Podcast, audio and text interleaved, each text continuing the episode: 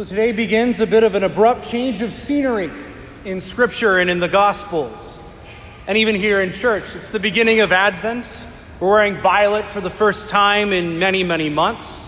We begin our preparation for Christmas, our preparation for the coming of God as man.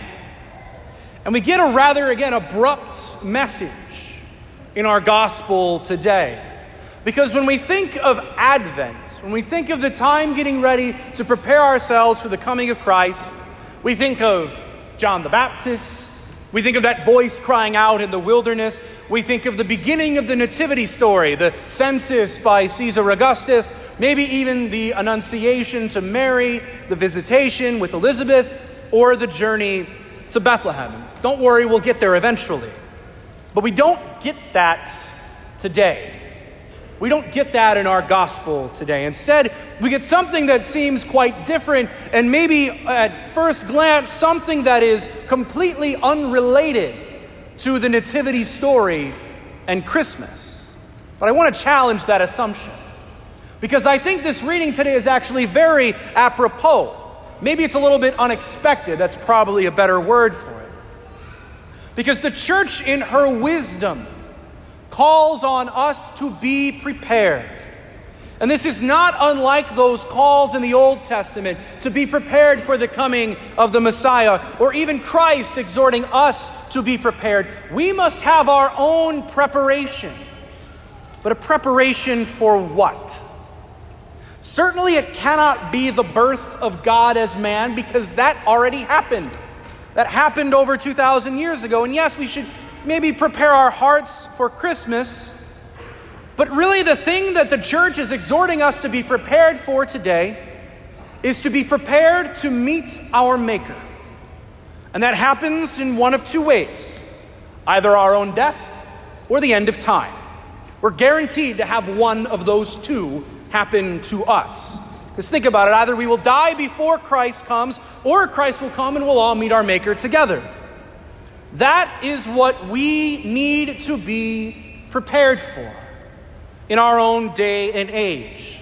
So when we read these passages in Advent exhorting us to be prepared, we can think, yes, maybe Christmas in a very immediate sense, but long term, it must be a preparedness on our parts to meet our Maker.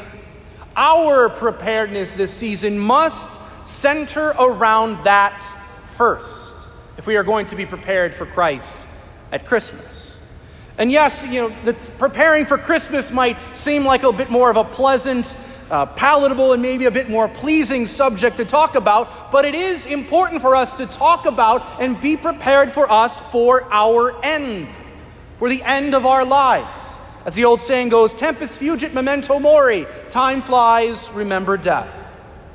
And particularly our preparedness for death, must be characterized by vigilance at all times and unceasing prayer. And this vigilance must be a vigilance against sin.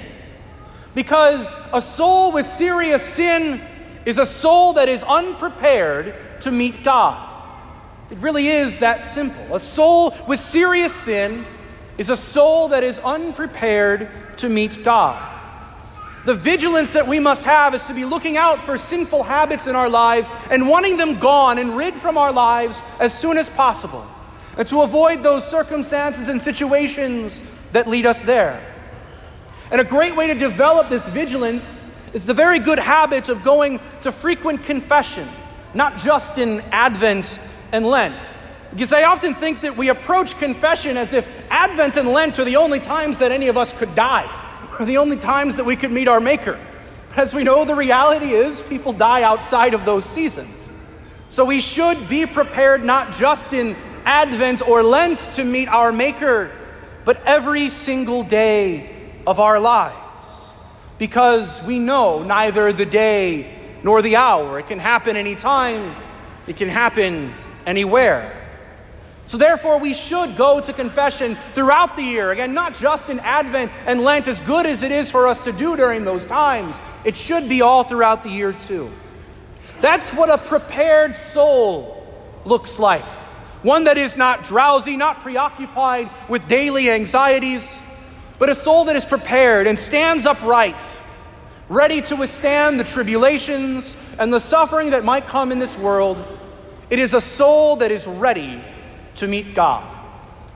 Now, we might say, great, that's, that's me. I'm going to do that. I am going to make sure that I go to confession frequently. I am going to make sure that I get all of my last sacraments before death. And that is wonderful. That is good. I'm, I'm glad that we would want to receive the sacraments, especially before we meet our Maker.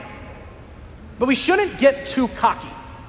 We shouldn't get too arrogant and think that our preparedness is a foregone conclusion. Because, in a way, that is what happened with the apostles. How so?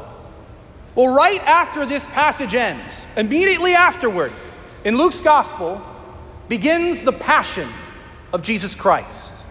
The redemption of the apostles would soon be at hand. Immediately after this passage, it begins with the scribes and Pharisees plotting to put Jesus to death, Judas with the 30 pieces of silver, and so on and so on and so on.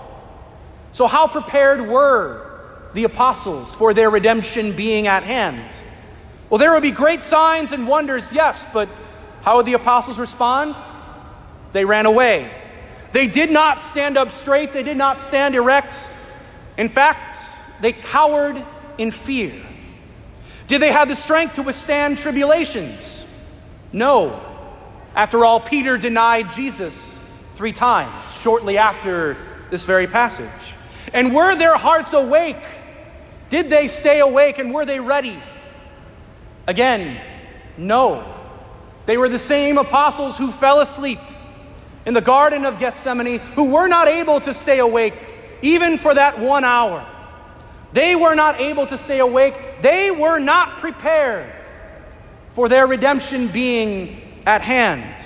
They were the drowsy ones whose souls were burdened with the anxieties of daily life. They were not prepared. And if it can happen to the apostles, it can happen to us, unfortunately, too. Now, thankfully, the apostles' souls were not on the line in preparing for Jesus' death and, and resurrection. And it wasn't like it was the very end of their lives, too. But if anything, I think the fact that they were caught off guard, that they were caught unprepared for Christ's death, helped them to be more prepared for their own.